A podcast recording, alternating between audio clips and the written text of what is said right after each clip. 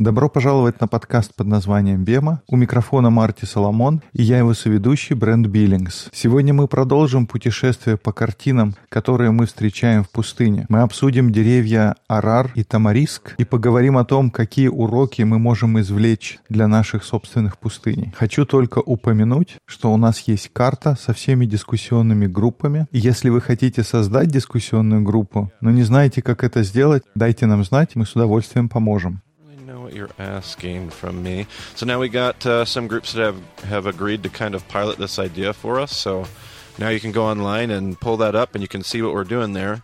And um, we're just basically putting some markers, and all that you're going to see is the name of the group, be it Bema, Cape Coral, Bema, South Bend, uh, whatever, and and then a first name. We're not putting full names out there, just first names. So Я хотел иметь возможность показать, кто где находится, и, может быть, кто-то не понимал, зачем мы просим эту информацию. Но вот теперь у нас есть группы, которые согласились поместить эту информацию на карту. Теперь можно онлайн прямо посмотреть, где, может быть, невдалеке от вас есть дискуссионная группа. И у нас есть имя этой группы, например, Бема Cape Coral или Бема South Bend, и есть имя человека, в большинстве случаев даже без фамилии, и электронная почта, как можно связаться. Мы не хотели давать полную информацию, только самый минимум, который необходим, чтобы выйти на контакт. Если вы хотите, чтобы ваша группа появилась на карте, дайте нам знать. Некоторые группы, они помечены как начальные группы, по-английски launch groups. И это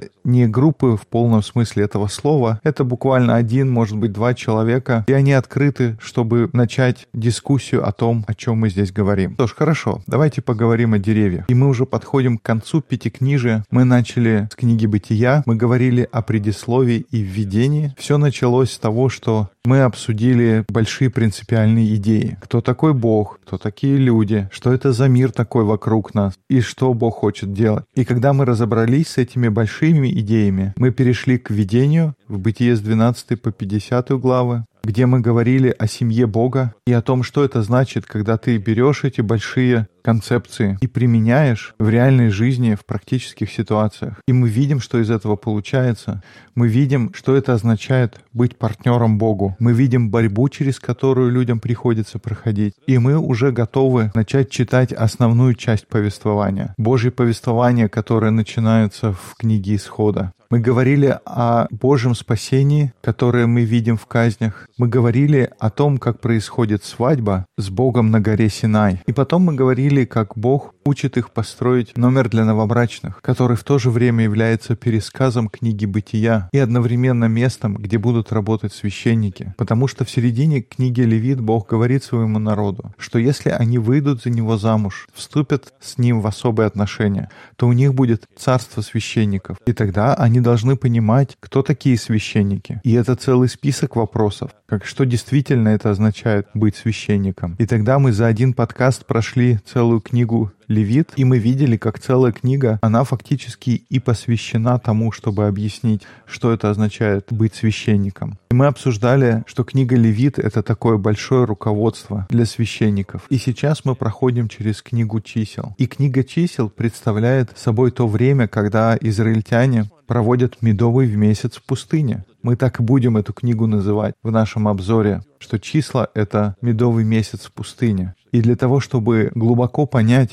то, что написано в книге чисел, мы хотели бы познакомиться с пустыней, что практически невозможно сделать, только слушая подкаст. Как бы это ни было смешно, но мы постараемся сделать все, что в наших силах. Иногда самый лучший способ — это отправиться с нами в Израиль, где мы можем не понаслышке познакомиться с пустыней. Так что это будет здорово и будет очень жарко. Я всегда планирую свои поездки в августе или сентябре, потому что это самое лучшее время для знакомства с пустыней. И какие-то вещи из того, что мы научились, мы привезли с собой, и мы пытаемся этим поделиться с вами. Так что приготовьте ваше воображение. Итак, мы поговорили о пастухе. Пастух — это один из тех образов, которые мы встречаем в пустыне. У него мы учимся, что это означает вести голосом. Учимся, что означает слушать голос. Мы узнаем о двух разных подходах к лидерству. И то, что мы делаем, мы стараемся их противопоставить, сравнить империю и шалом. Мы говорили о Божьем повествовании, об этом сказе о двух царствах империя в противоположность шалом. И один из подходов к такому сравнению — это образ империи, заключающийся в палке. Можно вспомнить, как мы говорили, что империя у фараона была палка, которой он правил. Если империя — это такой жезл, то шалом представляет из себя пастуха, и голос. Если империя — это фараон и его жезл, то шалом — это пастух и его голос. Вместо того, чтобы вести страхом, принуждением и палкой, Тыня учит нас, как можно вести голосом, как пастух, который заботится о своих стадах. Вот такое у нас было обсуждение. И на прошлом подкасте мы посмотрели на два дерева. Мы говорили о дереве ротом и о тени, которую он дает. Потому что если вы когда-то бывали в пустыне, тень — это что-то, что вы больше никогда не будете пропускать в Библии. Второе дерево, о котором мы говорили, была акация. И сегодня мы продолжим тему деревьев и поговорим о деревьях Арар и Тамариск. И мы начнем с дерева Арар, и я хочу вам его представить. Оно еще иначе называется колотропис высокий или садомское яблоко. В презентацию мы поместили несколько фотографий. Если ваше приложение для подкастов поддерживает главы, вы увидите фотографии на экране. На слух это будет достаточно сложно воспринять, поэтому постарайтесь найти эти фотографии. И кусты Арара, если вы увидите их в пустыне,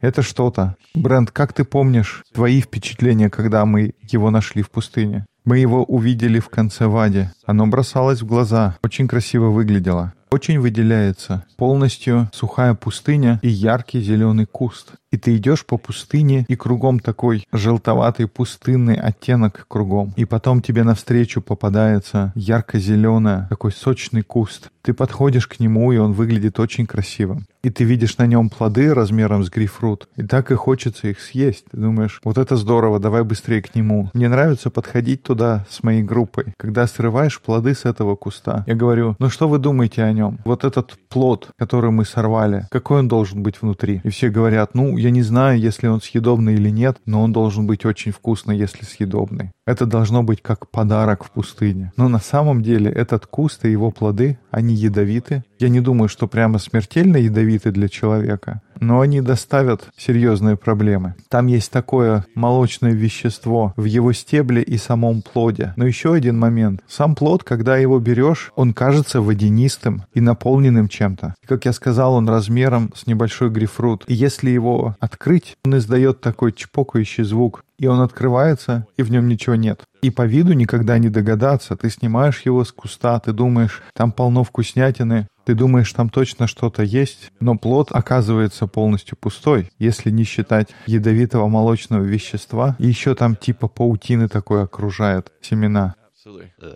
The whole thing is just absolutely shocking. And if you look at the picture, you'll see this amazing bush. And if you look at the picture, I believe you have one with the fruit on the tree. Like everything about it is just like, oh my goodness, this has just got to be a credit.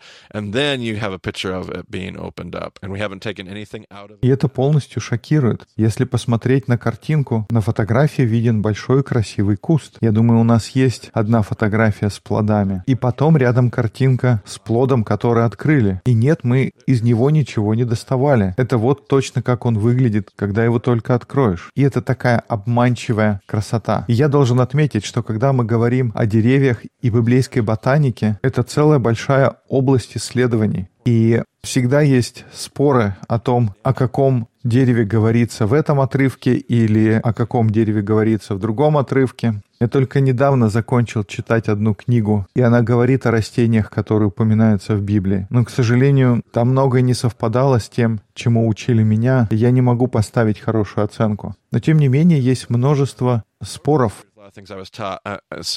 I think I mentioned this in the last podcast. I'm working off the work of a guy by the name of Noga Harovini.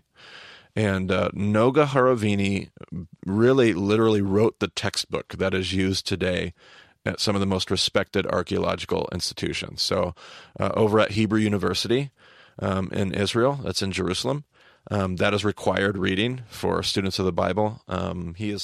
я думаю, в прошлом подкасте мы упоминали, что мы пользуемся работами человека, которого зовут Нога Харувини, и он буквально автор учебника, который используется во многих уважаемых археологических институтах. В частности, в Еврейском университете в Израиле в Иерусалиме. Это обязательное чтение для студентов. И он считается одним из ведущих экспертов. Это не значит, что нет других экспертов, которые, может быть, будут с ним не согласны. Но он тот, кто учил тех людей, которые учили меня. И я пользуюсь этим источником во всех своих разговорах. И он считает, что в книге пророка Иеремии в 17 главе говорится именно о дереве Арар. И если бы ты мог прочесть с 5 стиха, что там говорится?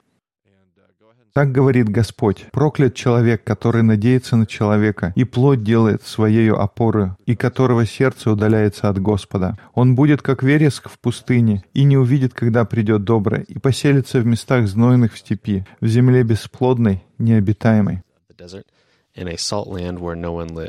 Okay, I'll stop you there. There's a the word that's used for bush there. So cursed is the one who trusts in man, who draws strength from mere flesh. Давай приостановимся здесь. Вот это слово, которое говорится «вереск». В другом переводе «так говорит Господь проклят, полагающийся на смертного, делающий своей опорой плоть, и отвращающий свое сердце от Господа. Он будет как куст в пустыне. И это слово «куст» или «вереск», оно обозначает вот этот куст «арар». Он будет как арар в пустыне, не увидит, как явится благо, будет жить в обожженной зноем пустыне, в соленой земле, где никто не живет. А теперь ты мог бы дочитать этот отрывок, и он будет нам звучать похоже на наш предыдущий подкаст. Это не совсем слово в слово, но очень похоже. Благословен человек, который надеется на Господа и который которого упование Господь, ибо он будет как дерево, посаженное при водах и пускающее корни свои у потока. Не знает оно, когда приходит зной, лист его зелен, и во время засухи оно не боится и не перестает приносить плод. И мы обсуждали уже, что это за дерево такое, Брент. Это дерево акация. That was the acacia. The acacia.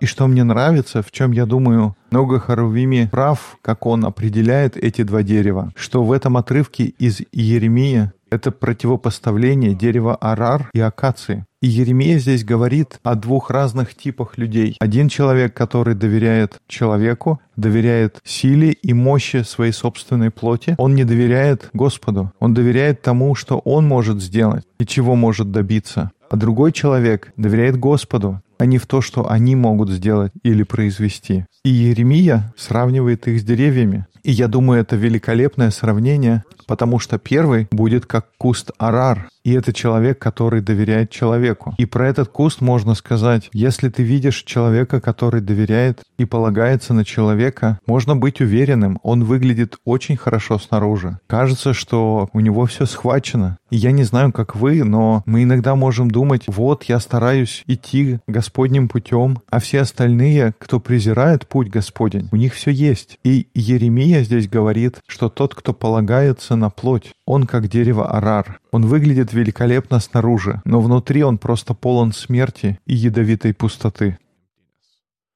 Однако тот, кто уповает на Господа, он подобен акации. И как мы говорили в последнем подкасте, чем акация отличается? Ну, она не выглядит очень привлекательно. Она выглядит омертвевшей, полностью сухой, и, может быть, спустя 10 лет, стоит прийти дождю, это дерево оживает.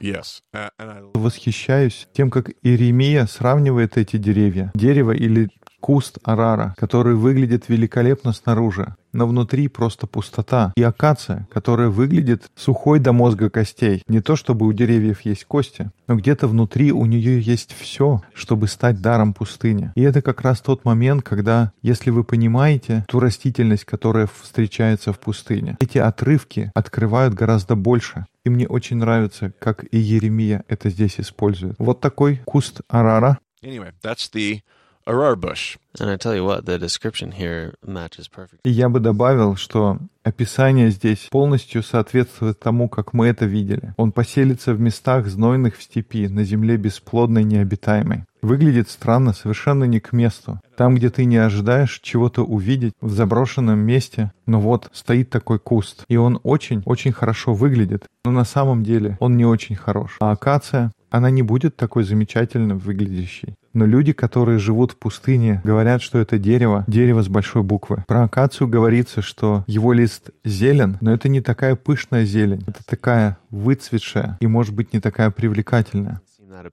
Mm-hmm.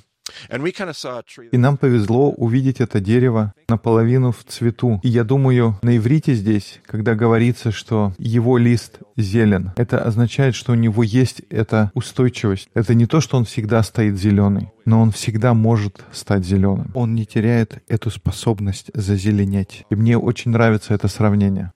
В конце говорится, что во время засухи оно не боится и не перестает приносить плод. Когда засуха приходит, но я не боюсь, как только вода вернется, будут плоды. It will give you the fruit. Absolutely. Yep. All right, so we got one last tree to talk about. Uh, and I think this might wrap up our podcast with this last tree, but we have a tree called the tamarisk. Um, and it's a little bit about the tamarisk before we see where it shows up in uh, the text. Um, but uh, the tamarisk tree, there's lots, again, there's lots of different kinds of tamarisk. There are bushes and shrubs and all kinds of variations of the tamarisk. And then there's the tamarisk tree. The tamarisk tree is a... Итак, у нас есть еще одно дерево, о котором мы хотели поговорить. Это дерево называется тамариск. Есть разные виды этого растения тамариск. Есть кустарник и практически трава, который называется тамариск, а есть дерево. И тамариск дерево — это то, которое требуется посадить. Да, иногда оно вырастает сама по себе, но зачастую его люди сажают, потому что оно требует ухода. Оно требует работы, и его еще называют соленым кедром. Листья этого дерева поглощают ту немногую влагу, которая есть в воздухе. Ее действительно немного в пустыне, но иногда приносит воздух с моря, в зависимости от того, откуда дует ветер the tree takes that out of the air and then puts it out in its shade. И листья забирают эту влагу, и в итоге дерево дает тень. И мне говорили, что тень на 15% прохладнее, чем любая другая, которую ты можешь встретить в пустыне. И я не знаю, как точно измерялись эти 15%, но она значительно прохладнее, чем тень от других деревьев. То есть это такая роскошь в пустыне. Но у этого есть цена, и цена — это работа, которая требуется для того, чтобы вырастить такое дерево. Но еще одна потрясающая особенность тамариска состоит в том, что ему требуется 80 лет для того, чтобы набрать полный рост и полную зрелость. А что это значит, Брент? Это значит, ты садишь его не для себя. Right. Like one of the things that the ra- that the rabbis teach, the tamarisk tree shows up uh, significantly in rabbinic discussion. Um, you, you plant a tamarisk... Может быть, даже не для своих детей. И дерево тамариск достаточно часто появляется в раввинских рассуждениях. Они говорят, что ты садишь тамариск для своих внуков. Внуки — это те, которые по-настоящему смогут насладиться всем тем, что дает тамариск. Ты не садишь его для себя. Ты, возможно, никогда не увидишь результата своих трудов. Ты делаешь это для других. И одно из раввинских учений, они задают этот вопрос. Как много тамарисков ты посадил сегодня? Как много вещей ты делаешь каждый день, которые будут жить после тебя? Как много вещей, которых ты сделал, твои внуки смогут получить результат? Несколько подкастов назад, Бренд, мы говорили о духовных дисциплинах, упражнениях. На одной из наших дискуссионных групп у нас зашел разговор о духовных практиках. И даже если подумать о дереве акации, что это как кто-то, кто размышляет над текстом день и ночь, день и ночь, день и ночь, как есть у меня желание или нет. Я работаю над тем, чтобы узнавать тексты, и неизвестно, увижу ли я плоды в моей жизни, я буду посвящать себя этим практикам.